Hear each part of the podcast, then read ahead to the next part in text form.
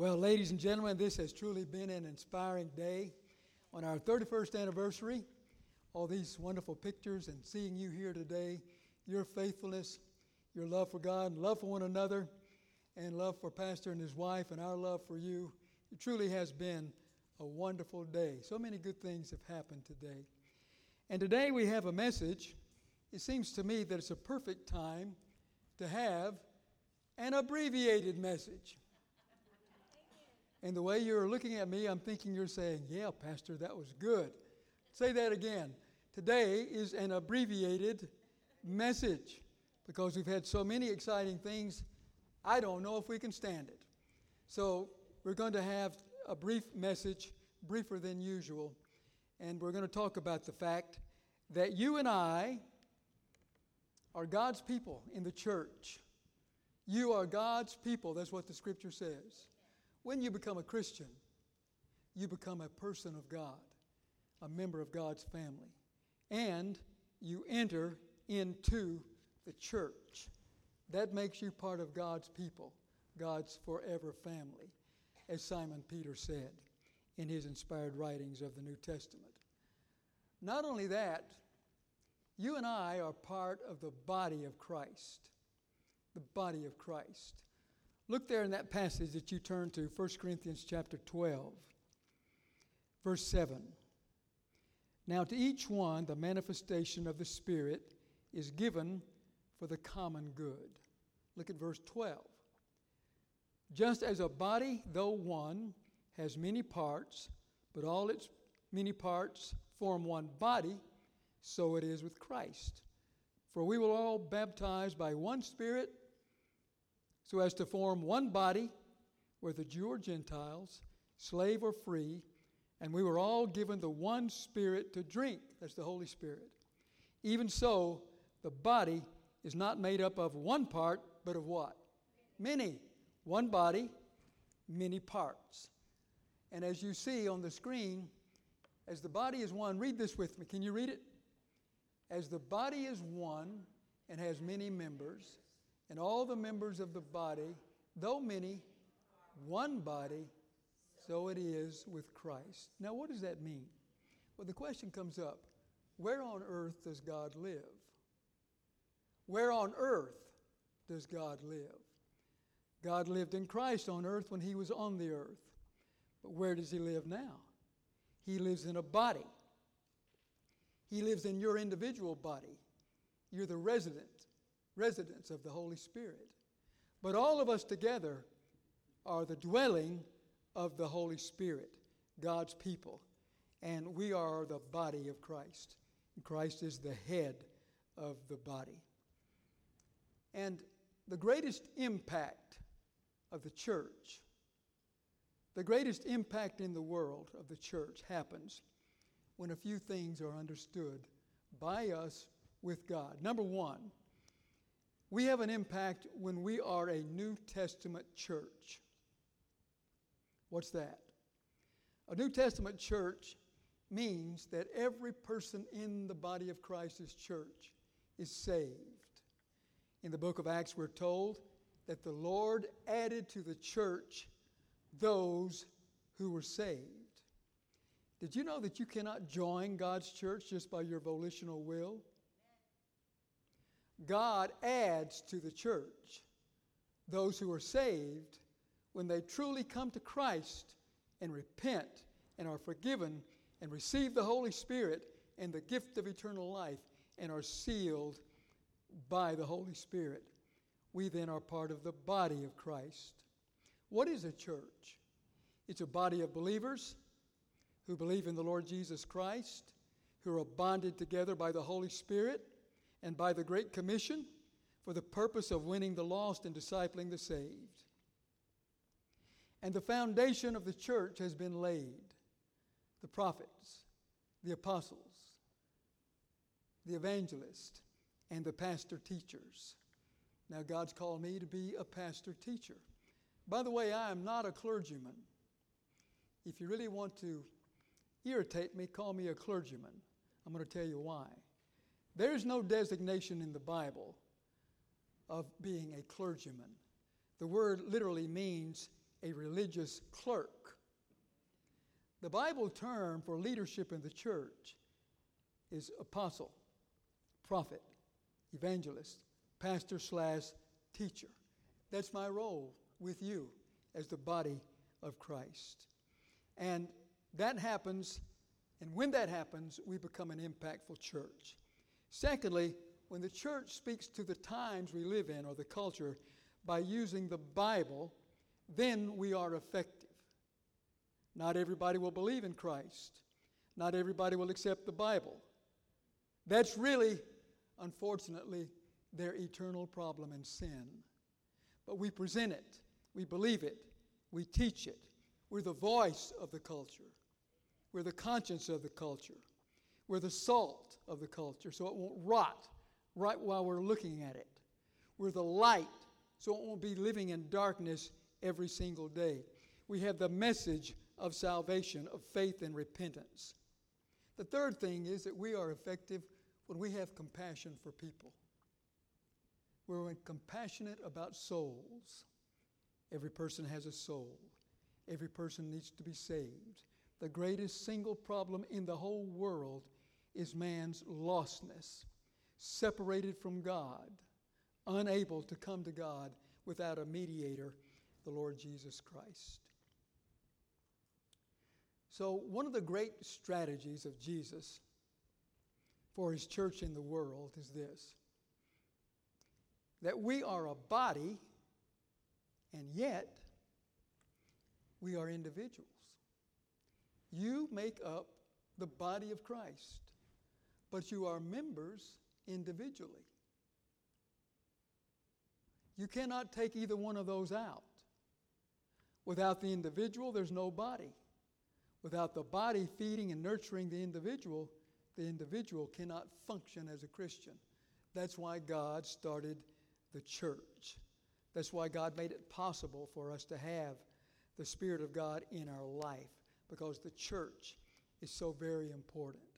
God brings you into the body of Christ. You're in the body, you're an individual.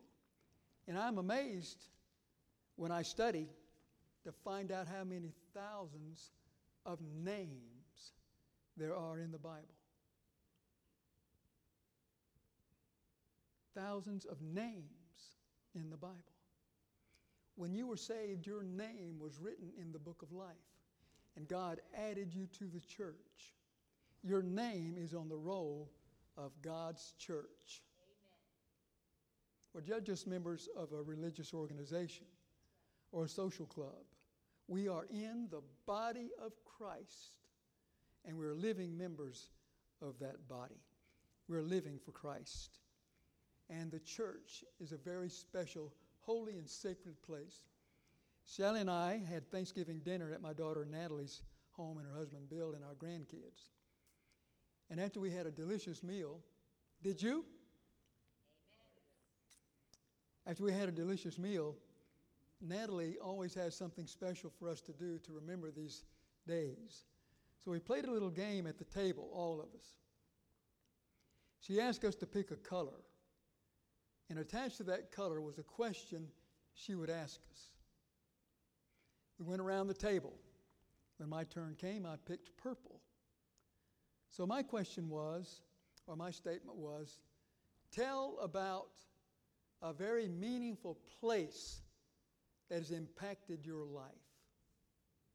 And I didn't have to think much at all, it just came to me immediately.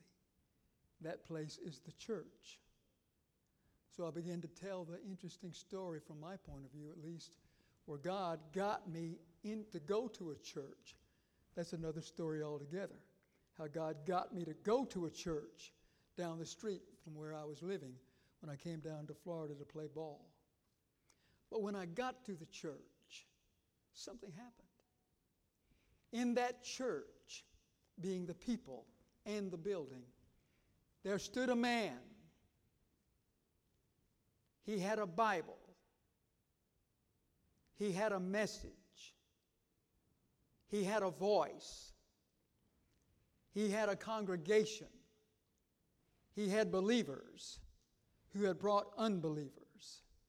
He preached The Holy Spirit worked.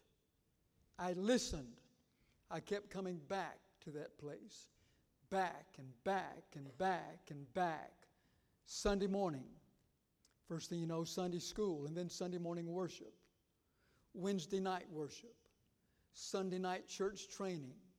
Sunday night worship. Over and over and over again until I was born again, changed. My life was never the same. And that holy place was the church and the ministry of the church. That's us.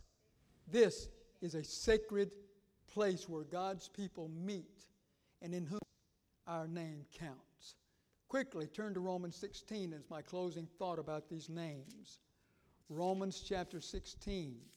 Without reading the entire chapter, but simply calling your attention to some names, even in chapter 16 of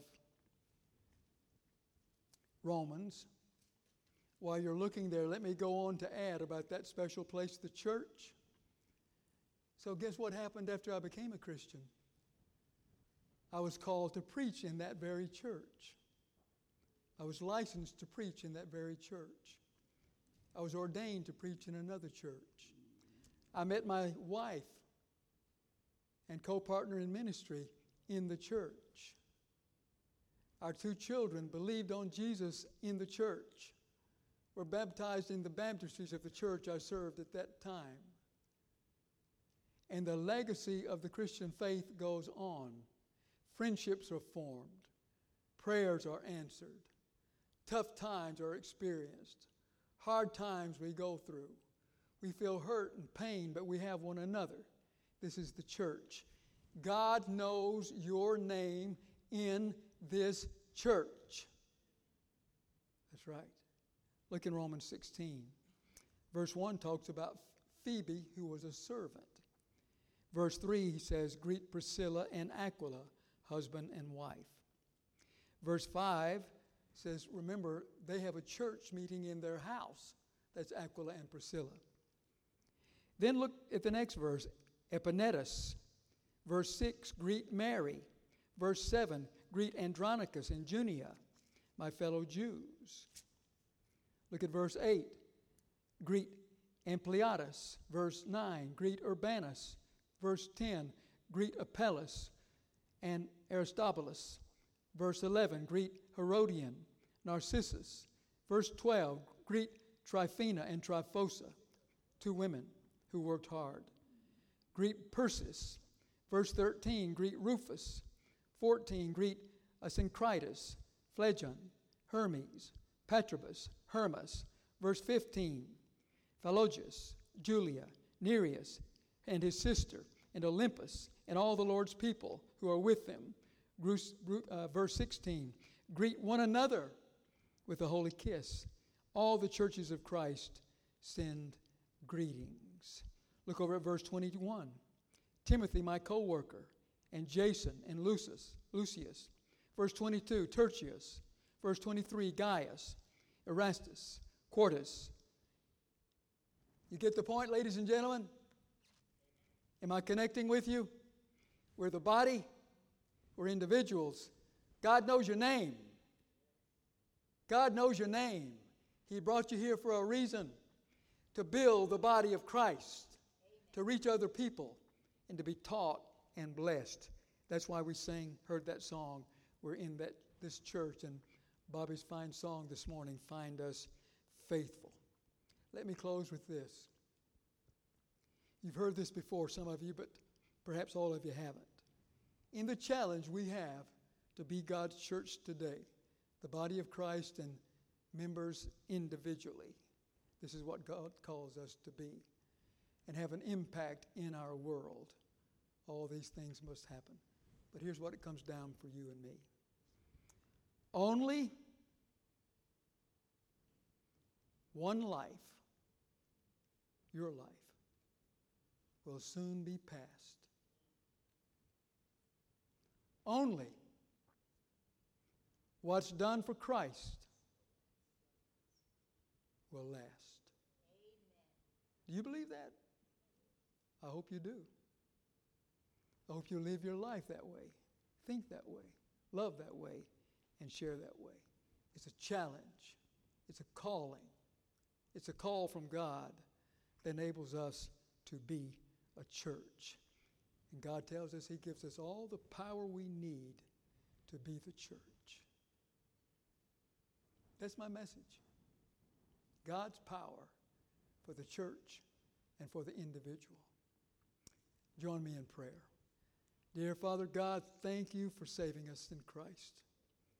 Thank you for the church, your church, your people. May we each as individuals be committed and as a body be committed. May Gateway Church be blessed to bless others as we go along. And may we have the power to live for you. And I pray this in Jesus' name. Amen. I want to thank our Facebook viewers today for viewing with us. And I encourage you, if you will, please, to pass this message along about the church and its great power that God gives us. And we thank you for being with us today.